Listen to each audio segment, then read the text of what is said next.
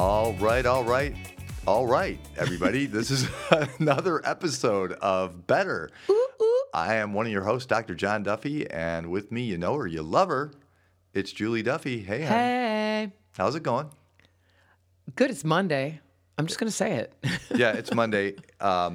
This isn't the first day we tried to record this podcast. Nope. We've tried over the weekend to sit down, but it's been hard. It's been devastating news. We had the blues. And it kind of shone through, and it's hard to figure out what you want to say when you start every podcast with, well, it's been another week of unbelievably horrible news. Yeah. Let's start with good news, right? The good news, I would say, in the past week for us personally is George Duffy celebrated a birthday. Yes. Happy birthday, George. George is 29 years old. Haha, he's 23, which sounds super old, and it happened really fast. Now you sound sad about that. I don't know if I feel sad about that. It just goes really fast. But I love 23 for him. I'm having a blast with him at 23. I love 23 for him. I would love 23 for me. We got to get past this somehow, this whole thing about wanting to be 23. Yeah, I'll try. If you look 23, who cares? I don't know. I don't know what happens if you look 23. So one noteworthy moment is that George comes home from work. He sees the 2-3 on his cake, and he himself is surprised, right? Yeah, he saw it, and he's like, oh, my God, I'm 23. So, yeah, even he thinks it's going fast. It's an adulting age. Yeah, an adulting age. We were going to get him Cubs playoff tickets. Well, we actually did. For their division championship series, which they did not make it to. Yeah. Yeah. Oh, that was another part of the devastation, which I forgot. The Cubs sometimes lost. You feel a little blue or a lot blue, and you don't really remember all the reasons why, and that's actually part of it. It started out with the beginning of the week. We had hopes to go into the postseason with the Cubbies that we love, and actually, as John mentioned, I had lucked out, gotten into the lottery for postseason tickets, gone online at 11 a.m., purchased tickets for Friday, his actual birthday. The second, which would have been the second game of the first round of playoffs, had the Cubs done what they were expected to do. I forgot about that. No, right. I mean, it almost makes you feel better when you realize why you feel so bad. Oh, good. There's reasons I'm depressed. No, I'm serious. No, yeah, I agree. Yeah. And I forgot about that. Well, it was odd in that the Cubs were a team of great promise, with the best record in their league for most of the season. And then at the very end, the Milwaukee Brewers, the pesky Brewers, catch up to the Cubs. Yeah, it got super tight at the end, which is game 162 of a 162-game season. So they have to play game 163 to decide who actually wins that division. Which hardly ever happens. Very rare. If you care. Right. It was, they had to play a tiebreaker, which the loser then had, which was us, had to play in the wild card game to see if you'd get into the playoffs. And guess what? We lost both. Yeah, back-to-back games at home at Wrigley Field. Yeah. The Cubs lose both. Because we couldn't hit the ball. But we, Duffies, we love the Cubs. We love watching the games together, and if we're not together, we're communicating the entire time. So it's a hit. When it's over, it's a hit. And I will say this. We can shapeshift because we will become Brewers fans in a heartbeat, right, all of a sudden. Well, I'm so happy for the Brewers. They're so in their moment, and when I see the fans in the stands, that rhymes, I feel a kinship with them, and I'm super psyched for them. They're on a roll. They've won 11 straight games now, and now I want them to go all the way and beat the American League team, whoever that might be. Even though that American League team will undoubtedly have a much better record, the Brewers are on such a roll. Yeah. And when we recorded over the weekend, I was very clear that I hated Ryan Braun, an outfielder, for the Brewers. Last night, Here's how weird life can be. So yeah, I did not like it when you said that. You did not like it, even while we were recording. And George and I have held on to this idea that we hate Ryan Braun. We hate him. We want to punch his face. He has a look on his face that makes you want to slap him. But that's not why. Why do you? But what's the story? He lied about taking performance-enhancing drugs, even though he tested positive for them. He put the whole of Major League Baseball through this whole ordeal and was part of kind of a crisis in the game. And how long ago was that? It was probably about 5 or 6 years ago. But and wait, it's so funny. I want to tell the story. Oh, yeah, great. So you guys keep saying, and actually, we don't say that about, you don't say that very often. George hardly ever says that. That we hate somebody? Yeah. Right, it's just Braun. And so. Oh, there's one other guy, but I'm not going to name him. Yeah. But last night, after they won the first round of the playoffs. The division series. They were interviewing Ryan Braun, and he was so humble and so nice and so likable. And I could feel all of a sudden George's eyes just staring at me, kind of like just waiting for me to go, see? And actually, you guys both are like, oh, God. Darn it, he's a nice guy. Ryan Braun is a painfully charming and likable guy with a crinkly-eyed smile and a family man. And good God, I just sometimes you want to hate somebody, and you know how I have that thing where I want to kill a guy. like it's kind of this action movie thing I have in the back of my head where just give me a reason. It's a fantasy. Yeah. Just give me a reason. Somebody give me a reason. I want to kill a guy. And not really, but just like you know, not really. Everybody knows, in a movie. Like I think people who listen to the podcast know I'm unlikely to murder somebody, but Ryan Braun was one of those guys I've kind of fantasized about, and it turns out I really like the guy, and now what am I gonna do? See, this is what happens to us. All of us, we it's growth, honey. It's I learned something special about myself yesterday. Stress brings out these terrible feelings in us. Right, we're looking for boogeymen, but Ryan Braun was a good one for a while. That was a good place to put all my vitriol.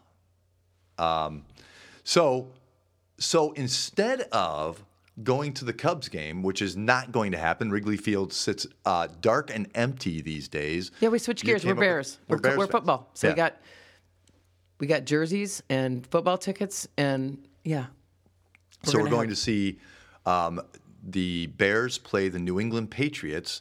And it's kind of cool because George and I were talking about this last night. And part of what he loves about that, and me too, if I'm being honest, is that we're going to see Tom Brady play. And Gronkowski play. Yeah, these are some of the greatest football players of all time. So if you're a sports fan, it's going to be fun. Just because Brady he doesn't have much gas left in the tank. He's just at an age where at some point soon he's going to hang it up, even if they have a great year. But it'll be cool to have seen him play. It's kind of like when George was little, I wanted to get him to a Bulls game. It was the very last year that Michael Jordan was playing. And we took him to a game, and I just sat him on my lap. He was little, and I made him watch number 23, make a shot, make a basket. And I'm like, okay, you saw Michael Jordan play live and in person. And I think that Tom Brady thing for us is going to be similar because he is the greatest of all time, even though mighty Khalil Mack is going to strip the ball and make him cry like a little baby. Yeah, I think it's going to be super fun because we might beat them. Yeah. So that's what we have going on. So yes, happy birthday, George, and that was kind of good. Honestly, is a little comforting to remember that happened at the beginning of the week, the Cubs losing, and that was part of the malaise. It was, although go ahead. Well. In Chicago, we had the verdict, Van Dyke case, in the Laquan McDonald murder trial. Right. So this, for those of you not in or around Chicago, I suspect this was an national story, but a police officer just unloaded 16 rounds a couple of years ago into a young man, a black man's young man's body, killed him, and he was convicted of second degree murder the other day, and it was. It's a devastating story on every level, and yes, it was a devastating including the story. Moment of conviction, which was joyless in a way too. Right, it was drawn out, and literally on Friday, schools closed. George and all of his friends, their offices closed. They got sent home from work because they knew the verdict was coming out, and they thought there was going to be rioting. Yeah. So there was that, and yep. Then. Kavanaugh got confirmed.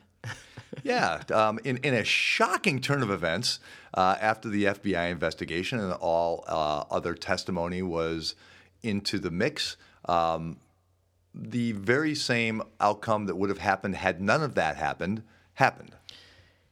Yes, we go through all this theater and all this emotion and all this devastating testimony and...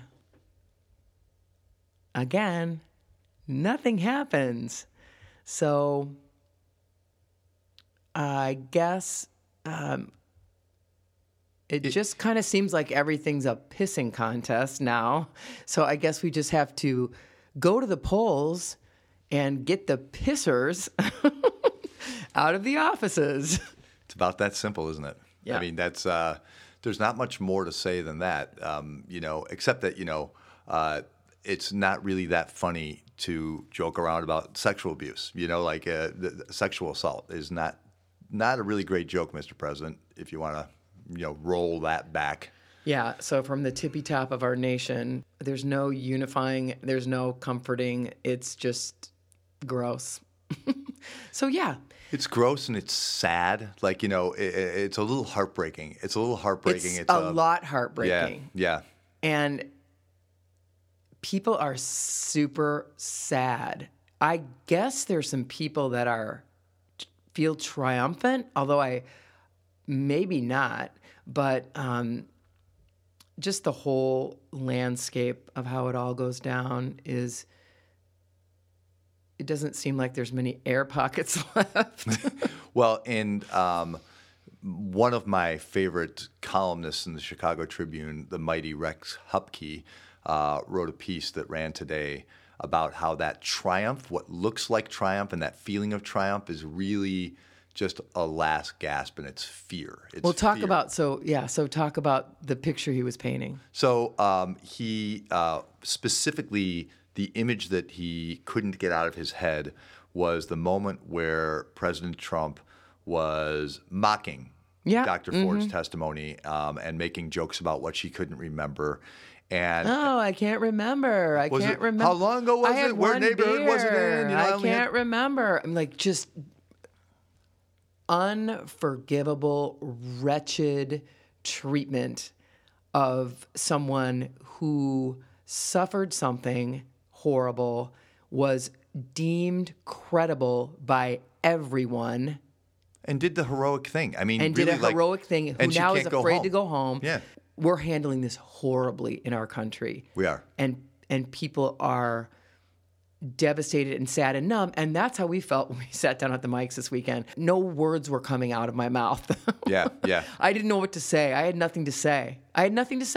No, it's true. And I don't think either one of us really had a coherent thing to say. But what to finish the Rex story, he felt this outrage at the words from the president, but he noticed there were three older white men behind the president over his shoulder who were laughing, and he wanted to feel angry at these men, and yet what he felt at his core was a deep sense of a well of sadness for them, recognizing that, there's no triumph in this. There's no victory in this. Even they know there's something hollow about this nomination and this win, what looks like a win.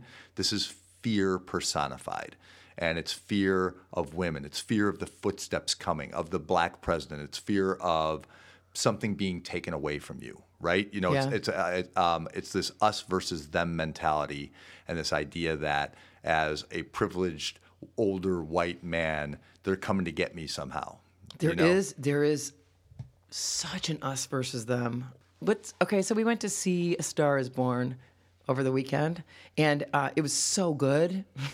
Lady Gaga is so amazing. Lady Gaga is amazing. Is transcendent as an actress, and when she, it's effectively a remake of A Star Is Born story, but loosely told, loosely copied from the Barbra Streisand, Kris Kristofferson thing, and so it was actually so good, not uplifting. But don't say why. But, no, I'm not going to. Right. But what were the words to the song he sang? The first words? Maybe it's time to let the old ways die. Yeah. So go to the polls. Let the old ways die. It's time to let the old ways die. And on both sides, to a degree, we need a whole new shift. Paradigm. We need a whole new shift, and we need a whole new paradigm shift. When you were saying the other day when we were recording, that you thought the two-party system was just nullified, was a bad idea now. It no longer was functional. I don't know what the solution is, but the rhetoric from both sides is so predictable that it is numbing. Yeah. And I can't hear anything. It's like it's the same, no matter what is presented, no matter what seems like it will shake it up. I know I've said this before.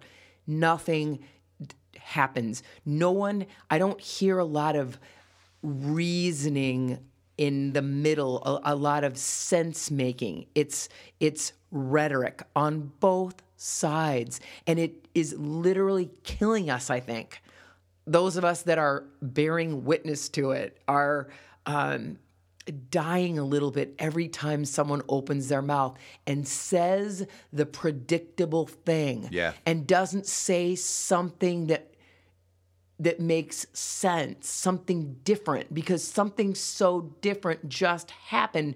Surely you're going to say something a little bit different. Yeah. And then when they don't, you feel a little crazy and a little more numb. Right. That's me.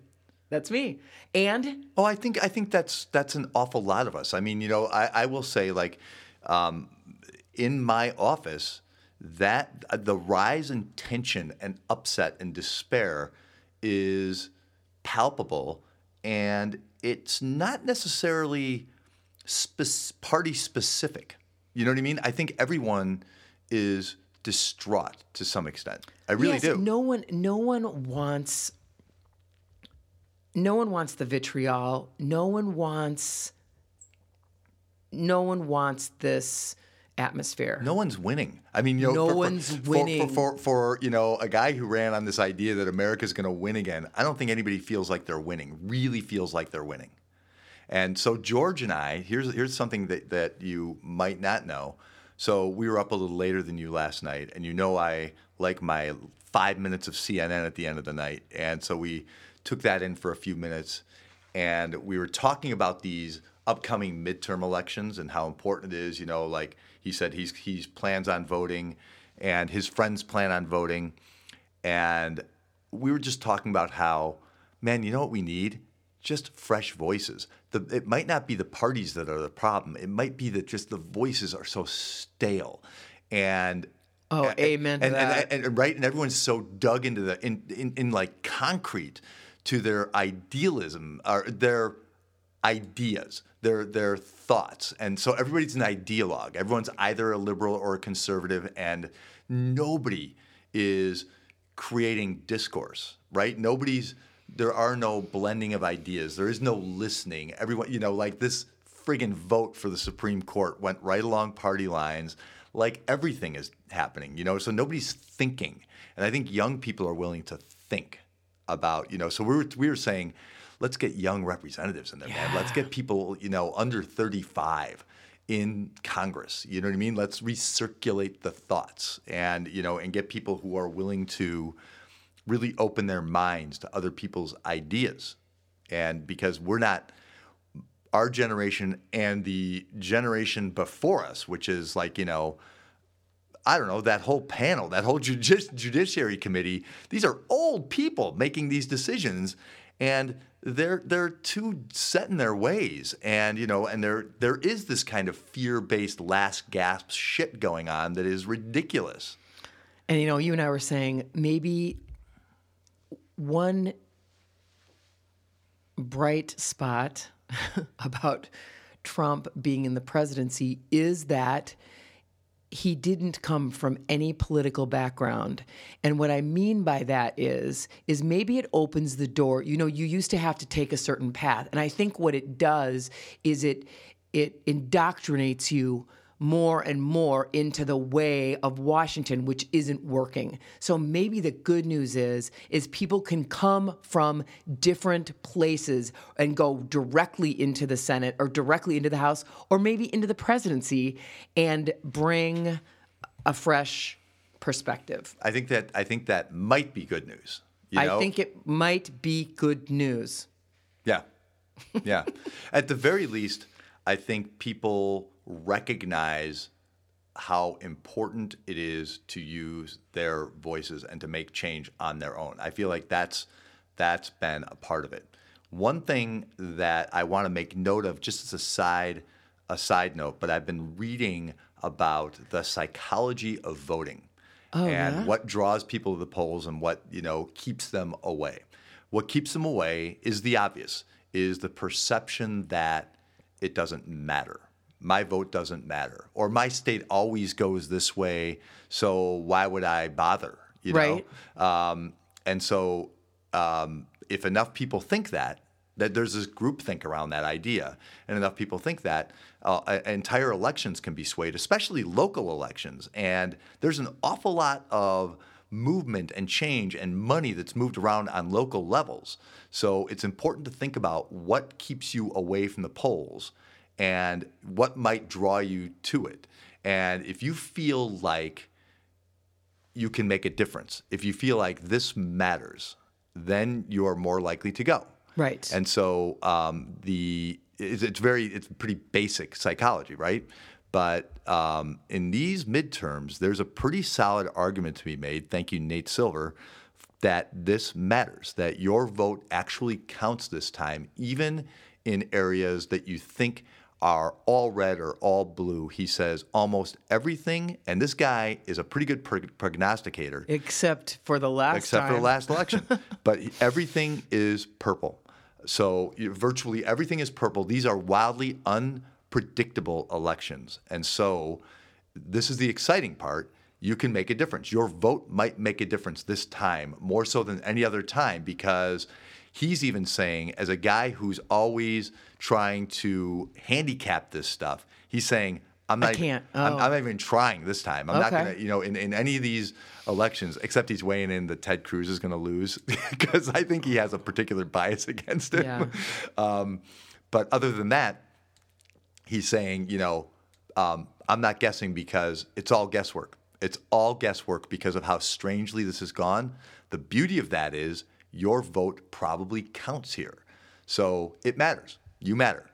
Yes. As an individual, you matter. Good. It does count, and it's really the only way that we're going to be able to make change. And, you know, I think it's tough now because, yes, I think this presidency, this, you know, the MO of this time has brought people out. Because they realize, because they're outraged for a lot of reasons on both sides. Yeah. So people are speaking up, people are gathering, you know, but at the same time, kind of over and over, they're getting knocked on the head and nothing's changing. So I hope people hang in there. Mary Smeech wrote a beautiful column yesterday. I shared it on Facebook. So just Google her. She's a columnist for The Trib. But, you know, she went to Starbucks, and she was sad, and she didn't realize she was in the pathway of the marathon.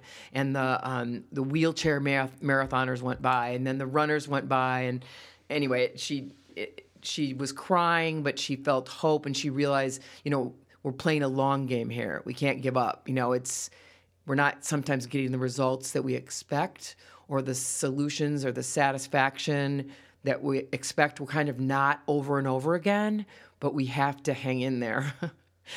Yeah, because change gonna come.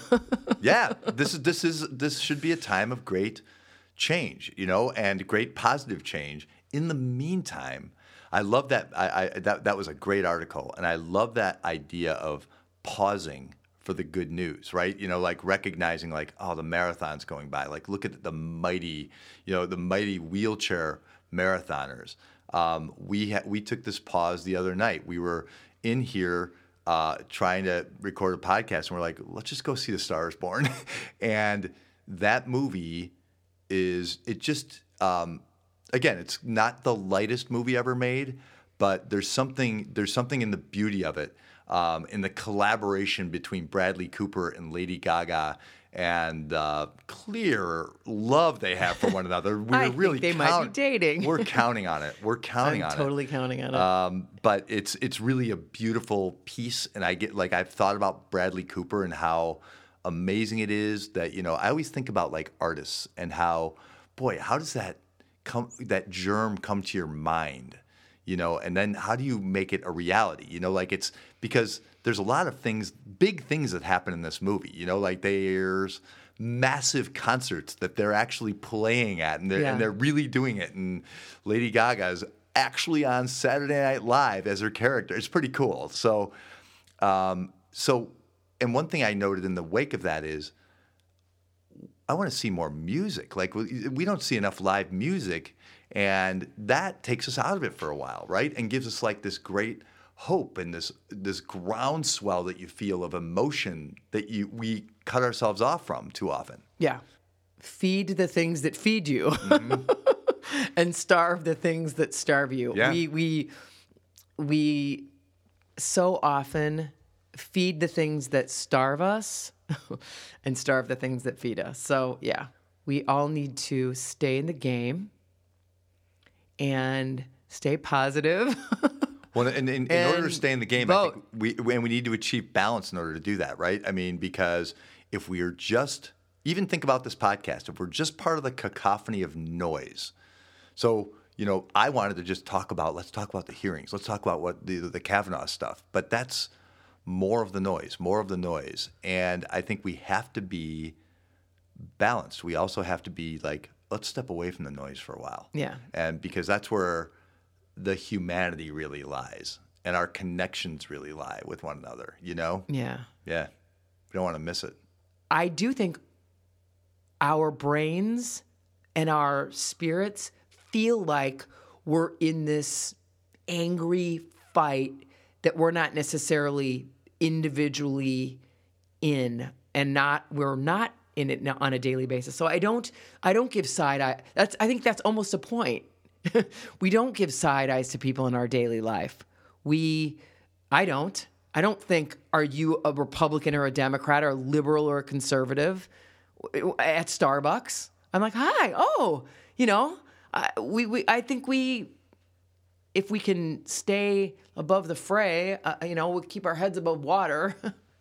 We feel love and kindness towards people generally on a daily basis in real life. Yeah, there's something about this last few days that, you know, the word I keep reading is rage. That people are enraged at other people, at, you know, this idea, this whole process, and there's a lot of debate about whether the rage can be channeled into something positive. You need to find a positive emotion in order to channel something positive. And I think... Well, that's a good question. You know what I mean? Like, you know, can rage really end up being a win? I think we need it sometimes to wake up, but all we can do is vote. Well, I think the biggest problem right now, just to put a fine point on it, and I agree with you about how I feel in Starbucks. I feel like I'm among friends in Starbucks, actually, quite a bit. Yeah. And walking down the street and, you know, in the city and whatever. But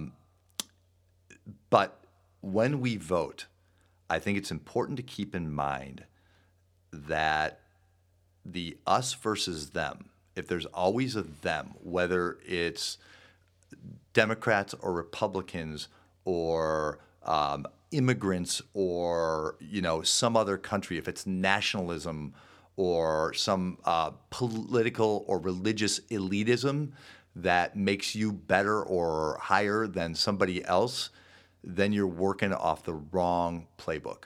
That I think that's a fear-based playbook. I drank deeply from the cup of elitism, and I know how dark that can be. I know how much of a lie one can tell oneself about other people and about oneself when you are, when you're kidding yourself into believing you're better when in fact you're afraid that you might not be. Okay, so the call is to think about how we all do that. I'm sure I do it. We all do it. And think about how do you do that, how wrong it is. You make assumptions about people. You're right, they're wrong. You know, you come from the place of good and knowing and intelligence and wisdom and insight. Yes, thank you, honey. And they don't. So how do we all do that? Yeah, we villainize non-villains. So I guess we can be sad and outraged, but I guess we have to think about how do we do that? How do we make the situation worse? Yep. Be aware of how you make it worse. And, John, how can we make it better?